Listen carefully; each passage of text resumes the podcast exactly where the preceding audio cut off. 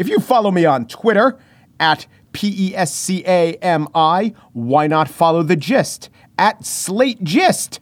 We will take it easy on the memes.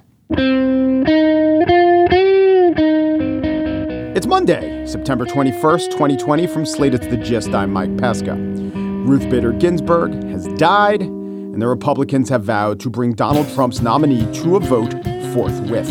In the rage and grief, loud voices on the left have decided that the best strategy is to declare that the Democrats will retaliate by packing the court, expanding it to 11 or more justices. Jill Filipovich, Washington Post. Democrats have only one play here. Democrats should threaten to pack the court.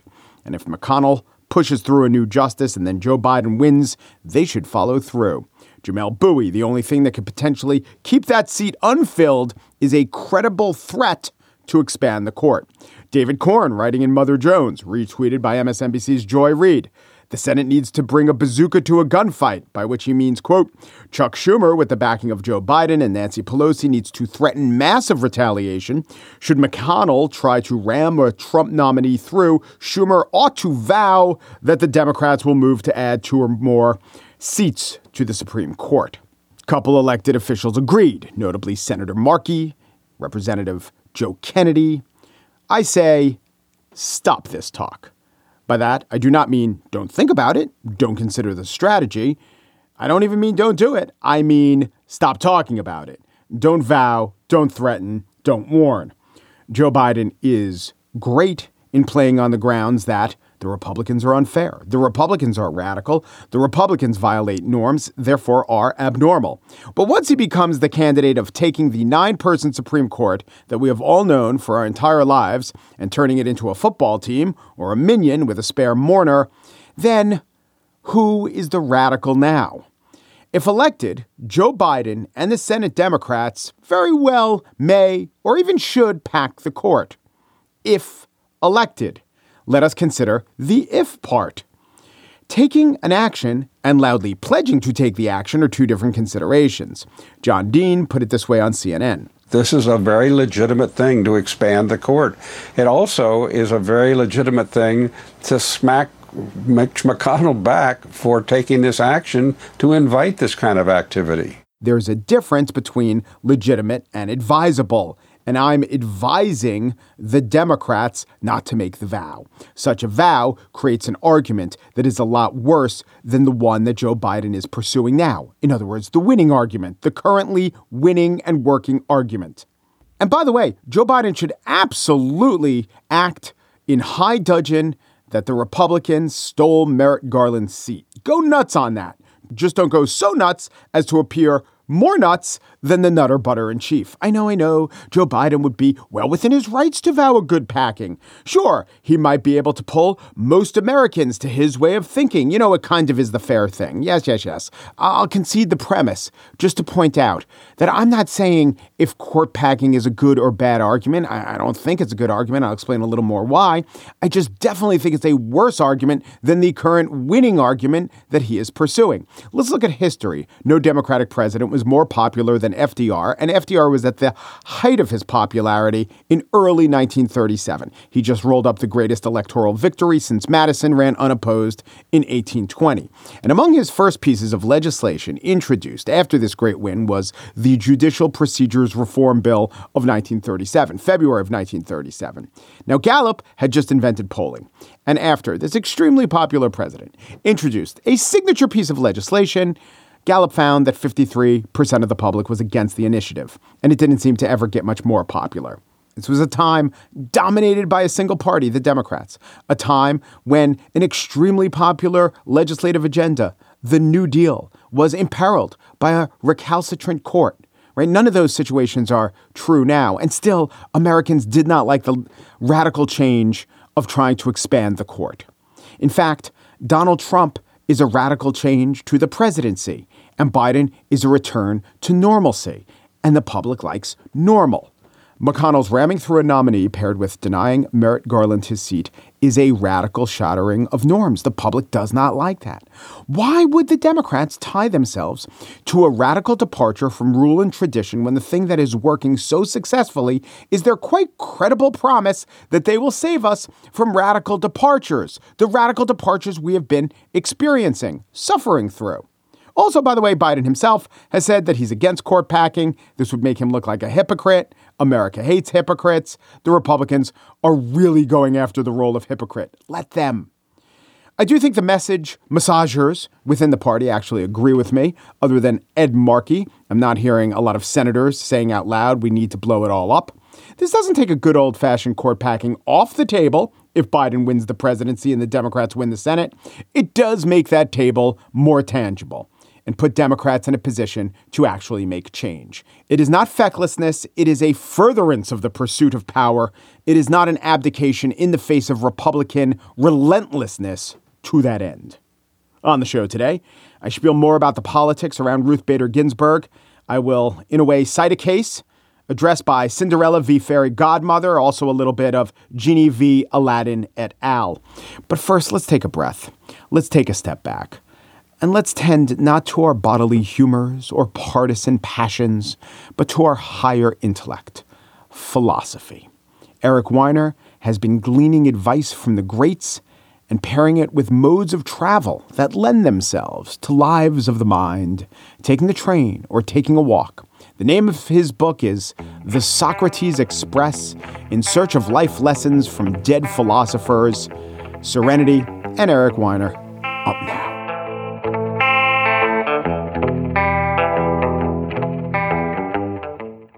Hi, this is Rachel Uchitel, and I'm here to invite you to listen to my podcast, Misunderstood with Rachel Uchitel. This podcast delves into the lives of those who have been reduced to a single headline. Each episode will take a closer look at the stories of those who are on a mission to change their narrative. Join me as we uncover the truth behind the misconceptions, shed light on the stories of those who have perhaps been wrongfully portrayed, explore the complexities of the human experience, and celebrate the power of second chances. Who doesn't love a good comeback story? Eric Weiner is an old friend and colleague of mine. And then he went and wrote a book, The Geography of Bliss. It was a bestseller. He followed it up with The Geography of Genius. And just when you thought you've got a trend or a an institution on your hands, he goes and breaks it, not in form, but just in title, with the Socrates Express in search of life lessons from dead philosophers. Hello, Eric. Hi, Mike.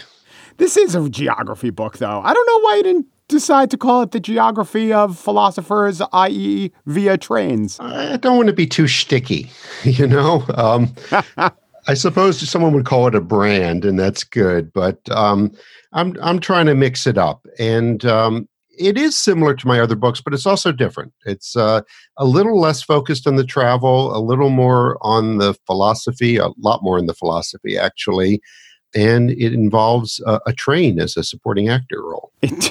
or several trains, or the idea of trains. The idea of trains, right? Because I love I love train travel. I love the experience of riding a train. I could care less about tonnage ratings or track gauges or anything like that. I just like taking trains slowly, thoughtfully, and for long periods of time. And there's something just very cozy about it. And yet you're moving through time and space. I think that's what I like about trains. And even, well, I'm not going to say planes because there's so much screwing up the airplane experience, but the fact that you could be doing something even moderately productive if you're doing that at 80 or 90 or 100 something miles an hour, if you're actually doing that combined with forward momentum I think it exponentially improves your productivity. Like you're being productive upon productive, and it's a great feeling. Wow, you're right. But airplanes, though, it doesn't work. It falls apart at 600 miles per hour. And I challenge anyone to think on an airplane. It is actually impossible. No good ideas are born at 30,000 feet, but many are born on trains. Um, Harry Potter was conceived on a train, British Rail. There's all kinds of scientists who've done their best thinking on trains. And for a while, I'm not sure if they're still doing it. Amtrak had a sort of writers in residence program where you could ride on Amtrak and write the next great American novel um, while crossing the country. So, what's the difference? You define the difference between wisdom and intelligence, and then I'll lay on you what I always thought it was. Well, I would say between wisdom and knowledge, right? So, knowledge mm-hmm. is organized data and information that makes sense to us but wisdom is what you do with it. And we live in an age where we we don't know what to do with all this information. And yet we continue to think that if we just get more data more information you know put in a broadband connection every home in the country that we will be happier lead richer more meaningful lives and be wiser. And it it doesn't work that way. Knowledge and information can actually be an impediment to wisdom but to some extent, and by the way, my understanding of wisdom was always shaped when I played Dungeons and Dragons as a kid, and there was one category for intelligence and one category for wisdom. And everyone kind of knows what intelligence is, but they always said, you know who's wise? Edith Bunker is wise. I mean, I guess if you grew up in the 70s, you understand that She's not necessarily intelligent, but she is wise. And in fact, she does have some sort of wisdom. She does have some sort of sense. I do wonder if the philosophers in your book are striving towards wisdom or just striving towards something like settling themselves because the world is such a hairy and chaotic place.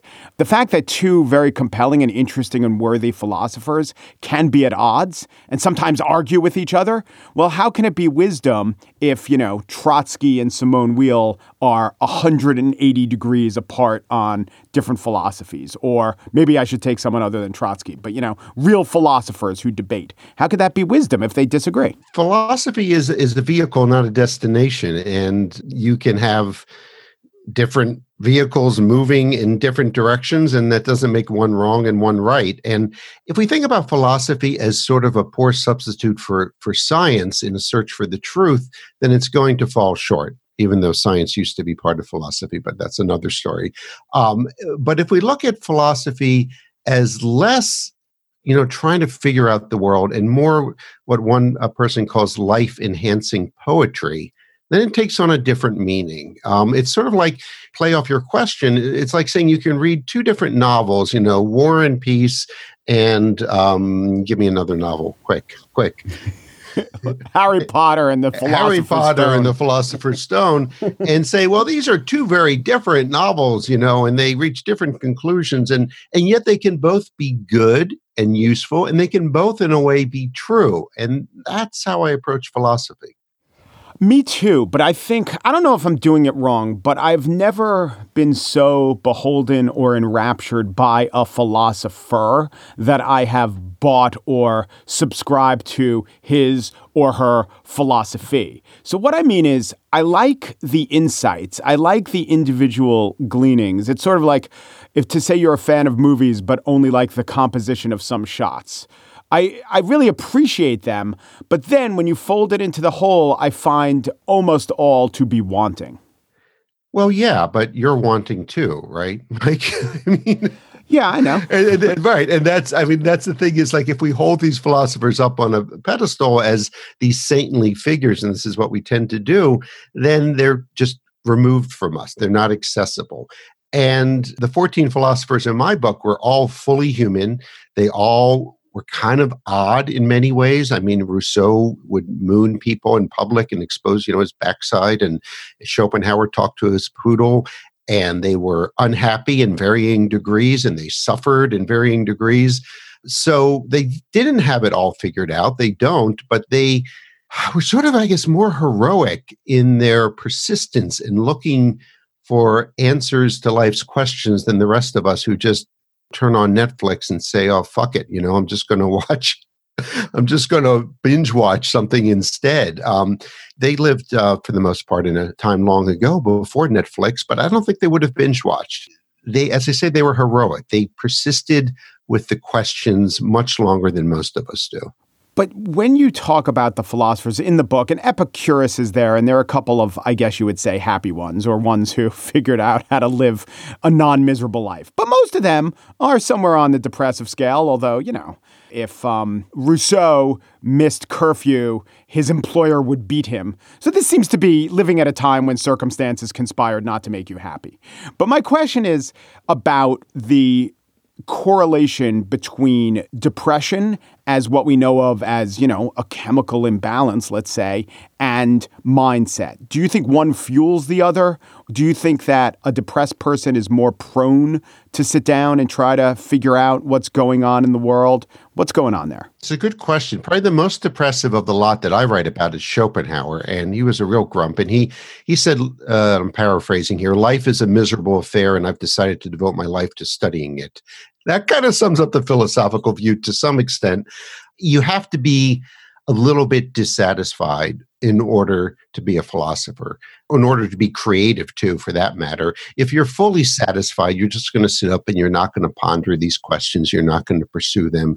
You're not going to probably host a daily podcast either if you're fully satisfied because you're too busy being satisfied. Um, so there has to be something about your personality, whether it's chemical or not, that is dissatisfied, is seeking answers, is asking questions. And I hesitate to say philosophy is only about asking questions because you do seek answers, but it's much more focused on the question part than we are in our daily lives. And that's that's what I like about it. Now, of the places that you go to, because you try to meet these philosophers where they lived. So you go to Frankfurt, which I've been to, and I've been to the von Goethe Museum there. So they celebrate their men of letters. But it was just funny to me how shunted away in the collective conscious of that city and perhaps by extension, the world Schopenhauer is. You had to go to great lengths to even uh, find what could be called a Schopenhauer museum there is no museum. There's just a collection of archives. You have to make an appointment to go there, and it's like they really do everything to deter you from going. And uh, he, you know, he lived there for 30 years. He was a pretty famous philosopher. He's considered one of the greats now, but no museum for him. So he was kind of this sad figure. But I have to say, he, he paints the world as a very dark place. There's this thing called the will, which is sort of like gravity, except it's evil and it's everywhere and it's pervasive. There's no escaping it except for two ways either the way of the monk or the way of art, and in particular music. And he loved music and he played the flute. He loved Rossini. And he thought that the arts, and particularly music, was one way we could escape this gravitational force of evil. And in a way, it's kind of a Buddhist idea, too, that we forget ourselves, we lose the sense of self. And so, even this gloomy philosopher of pessimism saw uh, listening to music, listening to your own inner voice in a way as redeeming qualities. A lot of the philosophers, I mean, Gandhi's in there, quasi philosopher, Confucius. You find a lot of meaning in, I don't know, we could call it things like calm or mindfulness or a meditative state over Accept, and over again. acceptance yeah. too is radical acceptance yes. is a is a theme I would say among many of the philosophers you know they arrive at it through different routes. You know the nietzsche has the theory of eternal recurrence. It's essentially the notion that the universe and our lives repeat themselves uh, endlessly over and over for all eternity.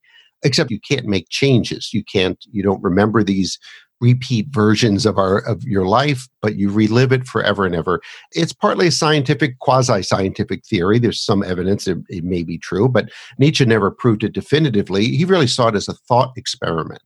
So if if you think about your life would you live it all again up to this point? The bad parts as well as the good parts.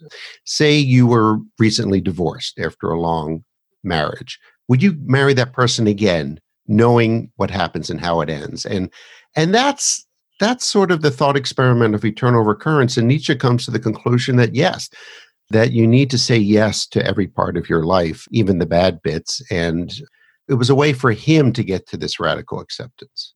And uh, another philosopher who, who sort of came to this point of radical acceptance was uh, Albert Camus, and his philosophy was absurdism, which I like the way that sounds, you know? Um, yeah. And, and, it's a real philosophy, absurdism. You can study it. And he basically thought that life had no meaning and you can't even create meaning. It's just meaningless. It's absurd. And then what do you do about it? And he uses the example of the myth of Sisyphus, that poor slob from Greek mythology condemned to roll a boulder up and down the hill again and have it come down and roll it back up. So Camus says in his essay, The Myth of Sisyphus, we have to imagine Sisyphus happy. It's also our fate, too, of course. He's talking about us. That we're engaged in this futile, pointless task that goes on for all of eternity, but can we be happy? And Camus ultimately concludes yes, we can by owning the boulder, making the rock his thing, is how he phrases it.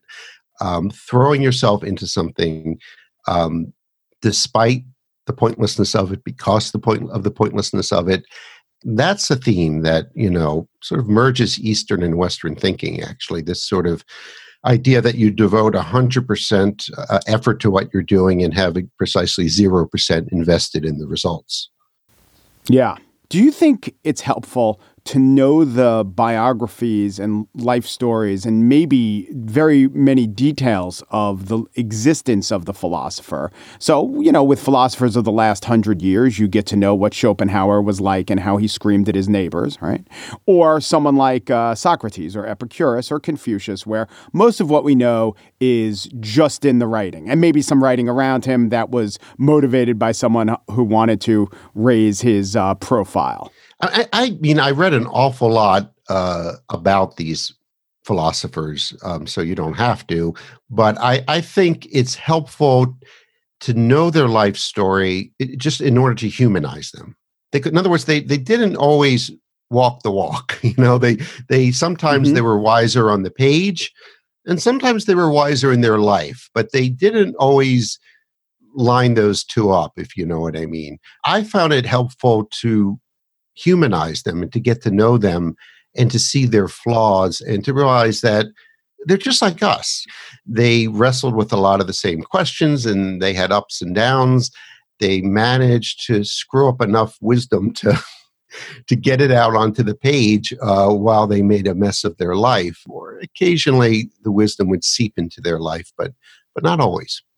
You know what's odd? That I am not aware of any actual bona fide, belongs in the college department of philosophy, major breakthrough philosophy of the last, say, 50 years. I have some theories why, but you're more tuned into philosophy than I am. Am I just missing it? Is there the Rousseau out there who's going to become profound after his life is over? Ah, the reason you can't think of any sort of you know groundbreaking world renowned philosophers of the last 50 years is probably the same reason you can't think of any classical composers on the same level as Mozart or Beethoven.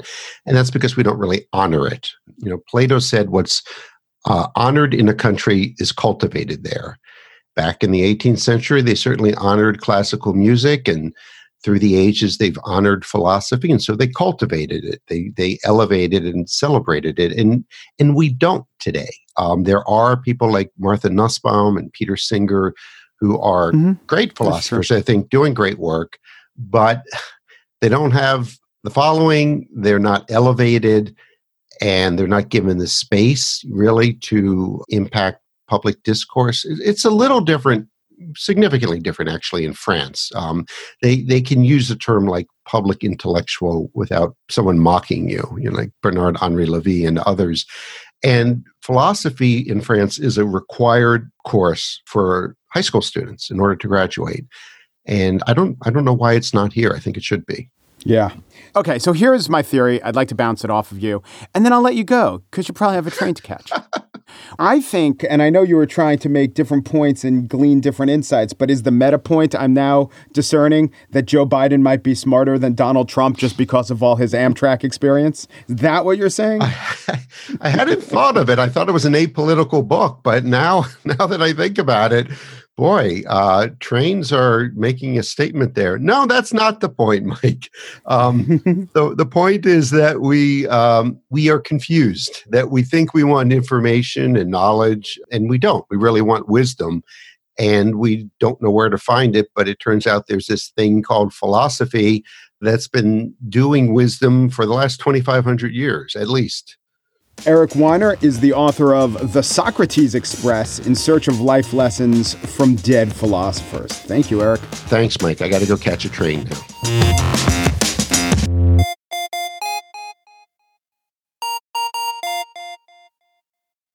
And now the spiel. I grieve for the family of Ruth Bader Ginsburg, and I fear for her country, which is to say, our country. I resent the Republican hypocrisy And as a subset of that resentment, I chafe at the Republicans' cowardly little attempts to frame their hypocrisy as principle. But there is one area of mourning and memorializing and honoring that I cannot abide, that does not move me as a logical or legal argument. It is the dying wish. Justice Ginsburg, my most fervent wish is that I will not be replaced until a new president is installed. Yeah. Not only was the dying wish evoked by senators like Amy Klobuchar as a reason for Republicans not to vote on a successor, it was asked by serious news people to other senators or White House aides. According to NPR, Justice Ginsburg dictated a, a message to her granddaughter in her final say, days that said, quote, my most fervent wish is that I will not be replaced until a new president is installed, unquote. Did the president ever consider honoring Justice Ginsburg's dying wish? Within hours, we heard her dying wish, as relayed to her granddaughter, was that it, it be held up, her replacement, until there is a new president. Why is that being ignored? Well, it's being ignored because this is a constitutional republic, not a Grimm Brothers fairy tale. Senator Roy Blunt not having the magic apples to answer that when asked by Face the Nation's Margaret Brennan nor did Mark Short to Jake Tapper. Dying wish? Why am I not honoring a dying wish? What am I, a government official or a birthday cake? But really, wish, dying wish. It is actually my wish too. I wish Trump didn't get the pick. I wish McConnell didn't screw with the Merrick Garland nomination. I, of course, wish RBG weren't resting in peace as we speak. But as a question put to a political leader designed to put him on the spot, about what's fair or just or right or lawful. Dying wish? You're appointed to the Supreme Court for life, not the afterlife as well. The problem with lifetime appointments aren't that they're too short. Dying wish. I will now cite the case of Jack v. Beanstalk, Inc. Dying wish. But of course, of course, of course, I understand that Ruth Bader Ginsburg was doing what she could in death, what she tried to do in life fight for that which is right. And it is not right for the Republicans to have RBG's seat after they took away Merrick Garland's chance to serve on the court, which was his rightful chance. And I also say that if they had handled the death of Antonin Scalia correctly in an above board and not norm shattering manner, and if Garland were on the court, I would say you know, it's not great, but I understand why the Republicans are doing it. I would begrudge them the outcome, but I wouldn't really fault the tactics. I really wouldn't. What can you do? I would say that is the game. But now it is clear that the game is crooked, and one that the Republicans in the Senate have given away in their pettifoggery. Oh, you thought we were saying that the Senate shouldn't act on a Supreme Court nominee in an election year? Oh, no, no, no, no. We only meant when the Senate was of a different party than the executive branch. Also, after a year in which the Kansas City Chiefs won the Super Bowl and a pop singer named Megan Thee Stallion went to number one, but only if the the and the stallion is spelled with two E's. It is? That's the case? Okay, I guess our conditions are met.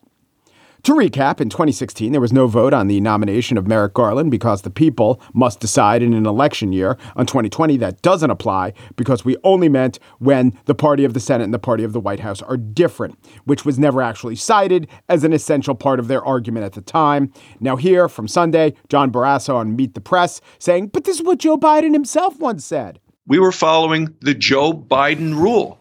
Joe Biden was clearly uh, was clear when he was chairman of the Judiciary Committee, and he said when there is a Senate of one party and a White House of the other, and he said this to George Herbert Walker Bush. He said if there's a vacancy in that final year, we will not confirm. Actually, Biden never said that. He never said we will not confirm. He said of then President George H.W. Bush President Bush should consider following the practice of a majority of his predecessors and not, and not name a nominee until after the November election is completed. He didn't say we will not confirm. He said the Senate should, quote, seriously consider not scheduling confirmation hearings on a potential nominee. Okay, sure, consider, consider away. That's what deliberative bodies do. They deliberate. It was a hypothetical. This wasn't the case at the time, and that was just Joe Biden hypothesizing. For these quotes to be used against the nomination of Merrick Garland, put forward on March 16th, is crazy. Because the topic of Biden's speech wasn't, we will deny a vote in a presidential election year. It was, the president shouldn't put forward a nomination, and we would consider not having hearings in a specific part of a presidential election year. I went back, looked at the full speech. Biden, very specific in advising what he was against. While a few justices have been confirmed in the summer or fall of the presidential election season, such confirmations are rare. Only five times in our history, Mr. President, have summer or fall confirmations been granted, with the latest, the latest, being August of 1846. Scalia died in February. Ted Cruz appeared on ABC's This Week, This Week, yesterday, in fact, and he also cited history. If you look at history, if you actually look at what the precedent is, this has happened 29 times. 29 times there has been a vacancy in a presidential election year. Now, presidents have made nominations all 29 times. That's what presidents do. If there's a vacancy, they make a nomination. What has the Senate done? And there's a big difference in the Senate with whether the Senate is of the same party of the president or a different party of the president. When the Senate has been of the same party of the president, a vacancy occurs in an election year, of the 29 times, those are 19 of them. Of those 19, the Senate has confirmed those nominees 17 times. So if the parties are the same, the Senate confirms the nominee. When the parties are different, that's happened 10 times. Merrick Garland was one of them. Of those 10, the Senate has confirmed the nominees only twice. Yes, it's precedent but the precedent goes against his point. It happened two times. That was the establishing of the precedent. Cruz then went on to talk about the reasons why it's important to pay attention to the partisan makeup of the Senate, because that stands for something greater. And there's a reason for that. It's not just simply your party, my party.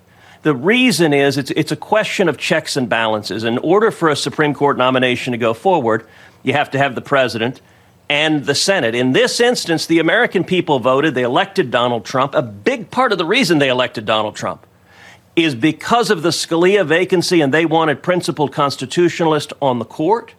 And a big part of the reason why we have a Republican majority elected in 2014, reelected in 2016, grown even larger in 2018, a major issue in each of those elections is the American people voted and said, we want constitutionalist judges. And the American people voted. But while President Trump won the election, the American people voted against President Trump. You cannot, I mean, if you're illogical and inconsistent, you can, but you shouldn't be able to read a popular mandate into some position if you don't actually have the popular vote to back it up. And, you know, it's really quite a stretch to regard the results of the 2018 Senate election as being something other than the 35 different elections for Senate seats that happen to come up that cycle. But if you want to do that, if you really need to do that, and to cite a will of the people argument, I would say then in that case, you should be in the position to say, look at how many more votes we got, or even look how close we got with the vote as a reflection of the will of the people. Because the Republicans, while they got 34.7 million votes, were dwarfed by the Democrats, who got 52.2 million votes. The Republicans also got trounced in the House. There was no statement of the will of the people. Well, how about 2016? The Democrats got 51 million votes nationally, the Republicans 40 million. I understand. I'm not saying the Senate seats weren't won fairly. I'm not saying anything about the Senate seats. I'm saying something about the Ted Cruz idea that this wasn't just a vote for Senate seats. This was a referendum on the direction of the Supreme Court. If it was, you lost that referendum, just like you lost that principle, just like you have nothing to stand on except for the fact that you want to do it and you probably can. I was actually open because I'm interested in good arguments, and sometimes Ted Cruz backs into one, or I don't know, good, but logically sound that I reject. This is a terrible argument. This is this doesn't have the whiff of a strong argument. There's not one piece of this declaration of principle that holds together. Furthermore, to cite a partisan rationale at all for naming a Supreme Court justice to say, well, our reason has to do with the party of the Senate and the party of the presidency. It's crazy. The president has the constitutional duty to name a Supreme Court nominee. The Senate has the constitutional duty to advise and consent on the nominee, and the nominee, once named to the Supreme Court, has the constitutional duty to uphold the Constitution. But the Constitution did not mention parties. The framers of the Constitution hoped to put the nastiness of parties, or factions as they called them, behind them. To find a constitutional justification for parties isn't unconstitutional, it's a constitutional. Now, I know what you're thinking as I laid out this case and really demonstrably proved that the Republicans are hypocrites on 100% of their arguments. Great, Mike. High bar. Thanks. I was really, I was on tenterhooks there, wondering how great the Republican argument was. No, you weren't thinking that. You were thinking, I do not need convincing on this point. And I know it's true. They are not, and here's a phrase that Bill Clinton used a lot yesterday they are not on the level. We know that. What can we do? The answer is probably nothing. Win elections, reform the system afterward. I don't know if that means packing the court, but it might. I don't know if this means setting term limits on SCOTUS, but it might. But first, you have to get the majority of the American people on board. I predict this is quite possible, though it will be tough, but not nearly as hard as Senator Cruz, citing history, would have us believe.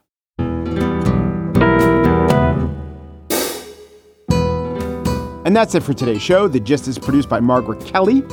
She imagines the president, our president, dancing around in moonlight, chanting, She could not guess my name. My name is Trumpelstiltskin. She does not get her wish, and I get to give her Tiffany. Isn't that how the original fairy tale went? Trumple, Stilskin. Daniel Schroeder produces The Gist. He lives by the principle, this is a principle, cited principle, that the Emmy should not go to a Canadian sitcom during a year of a pandemic if the country where the sitcom is produced has not had more than 10 deaths in a single day from said pandemic for over a month. Because it just makes our country feel like not laughing. Alicia Montgomery is the executive producer of Slate Podcasts. She found a tape of Joe Biden from 1993 saying that if a Democratic vice president shoots a guy in the face and the guy he shot in the face is of a different party than the vice president, then he would be in his rights to blame the sitting vice president for the face shooting, you know, should this hypothetical ever occur. The gist. Somewhere in heaven, Ruth Bader Ginsburg is saying this about her old friend, Antonin Scalia. Yeah, I figured he wouldn't be here, but you know, on the off chance, thought I'd ask. Umper Depru Dupru, and thanks for listening.